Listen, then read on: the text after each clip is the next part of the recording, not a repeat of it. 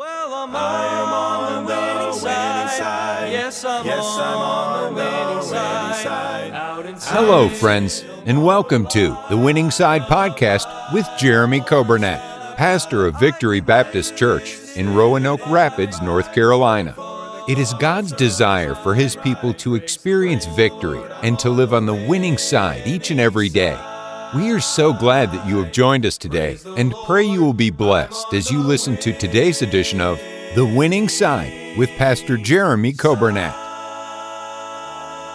Thank you for joining us today. It is Thursday, February 16th. Hope you're having a great day. We are honored to have you with us on the radio, 95.9 FM. We welcome you, those on the radio app and those on the podcast, and then those who are joining us today on Facebook and those on YouTube. We welcome you. We're so glad to have you with us. I hope you're having a good day. It's hard to believe uh, the month of February is flying by. And uh, my wife and I were just talking the other day because of February being a shorter month. I mean, March is going to be here before you finish blinking. I mean, it is right around the corner and uh, a lot still to happen in, in February. I'm excited about uh, these uh, next uh, few days. And then we've got our uh, revival coming up with Brother Scott Pauley. And by the way, uh, Brother Pauley, he is on the radio every day. He does his daily broadcast, and I enjoy getting to hear him on the broadcast. I love hearing him preach. His preaching has just been phenomenal. Uh, I've had the opportunity the last year, I've had the opportunity to go a couple places where he's preached and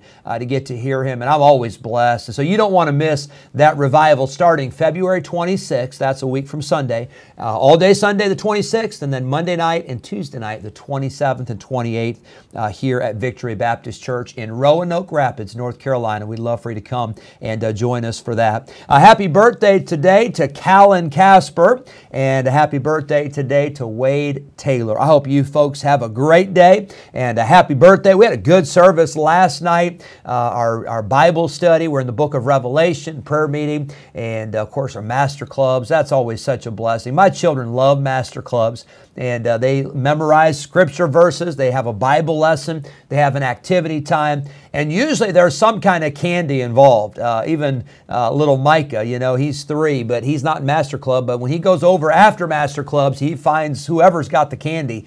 And uh, it seems like it's an unlimited, never ending supply. You know, it just keeps going. And uh, especially after Valentine's Day, I think we all have experienced that. There's candy everywhere. And uh, Brother Nathan and I, we were talking yesterday uh, at uh, school chapel, somebody, uh, I, I, know it was somebody that brought them, but Brother Dan and Miss Kelly, they uh, purchased some uh, homemade cinnamon rolls for the staff. And I, I've got to have a word with our staff. I don't know what the problem is, but those cinnamon rolls were not were not devoured. They were still there, and and you know what that meant? It meant I had to help eat those, you know. And boy, they were good. And there's been candy and donuts and cinnamon rolls.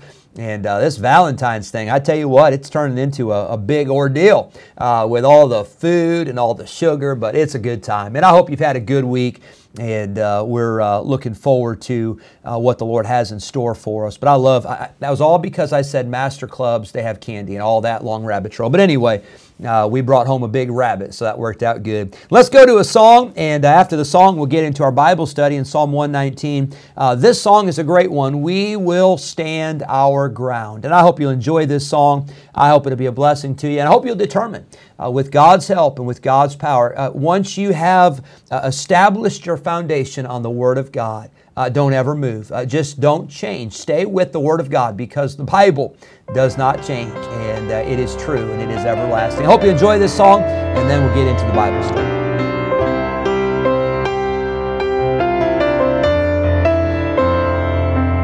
There are forces in the world today who oppose our Christian faith. They attempt to destroy everything that's holy and control what preachers say.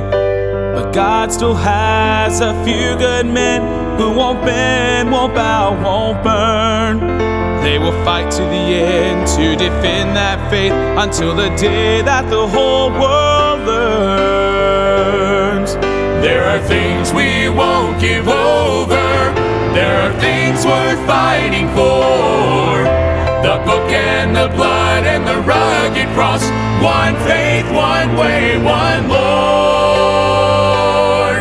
When the world and the flesh and the devil press on and try to tear our strongholds down, we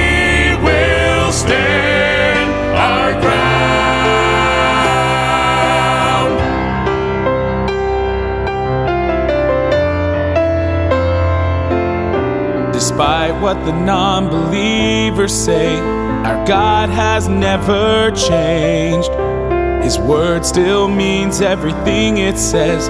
It is now and forever the same. The world may think they have won this fight, but there are some who can still be found.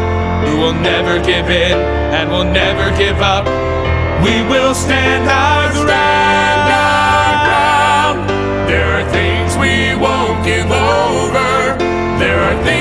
worth fighting for. The book and the blood and the rugged cross. One faith, one way, one Lord. When the world and the flesh and the devil press on and try to tear our strongholds down,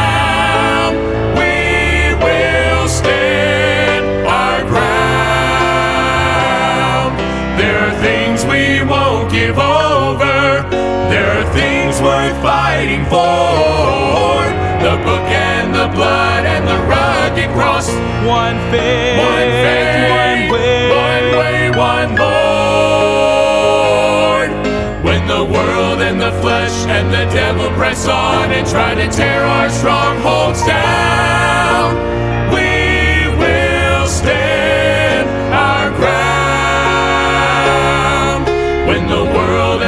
flesh and the devil press on and try to tear our strongholds down, we will stand our ground. We will stand our ground. Amen. Psalm 119. And uh, I hope you're uh, having a good day. I hope you, you, you, you've spent some time today with the Lord. Uh, I hope you have prayed for your church. Hope you've prayed for your pastor and your, your, your Sunday school teacher that'll be teaching Sunday. I hope you've prayed for your uh, the children's uh, junior church and, and uh, Sunday school teachers for our children's ministries and all of those. Hope you pray for the choir. Uh, pray for our school, pray for our missionaries, pray for one another. We certainly uh, need to be a church of prayer. But today, I want you to see in Psalm 119, we saw yesterday, uh, the first thing is we saw the path. And I love that verse, Psalm 119, 105. Thy word is a lamp unto my feet and a light unto my path. And it's so important. The Bible provides the light of a lamp uh, that's more of a short distance. The, the Bible can show you the next step to take. But there are some areas where the Bible acts like a light, and we saw that yesterday, where it can show you long distances, it can show you into the future.